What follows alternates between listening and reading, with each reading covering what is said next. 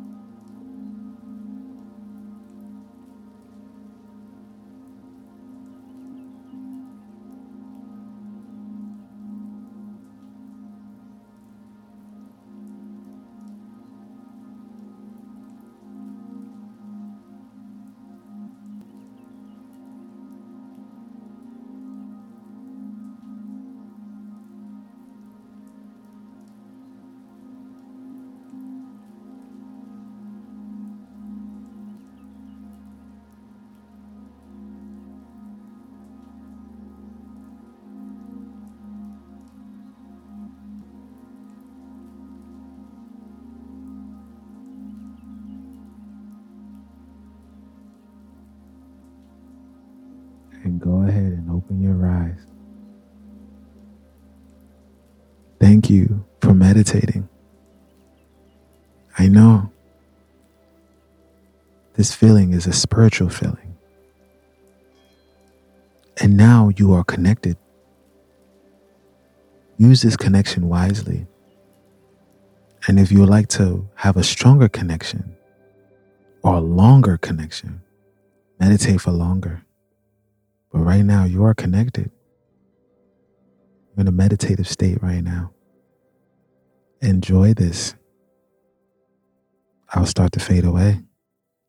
And thank you for being here, Black Voice Meditation.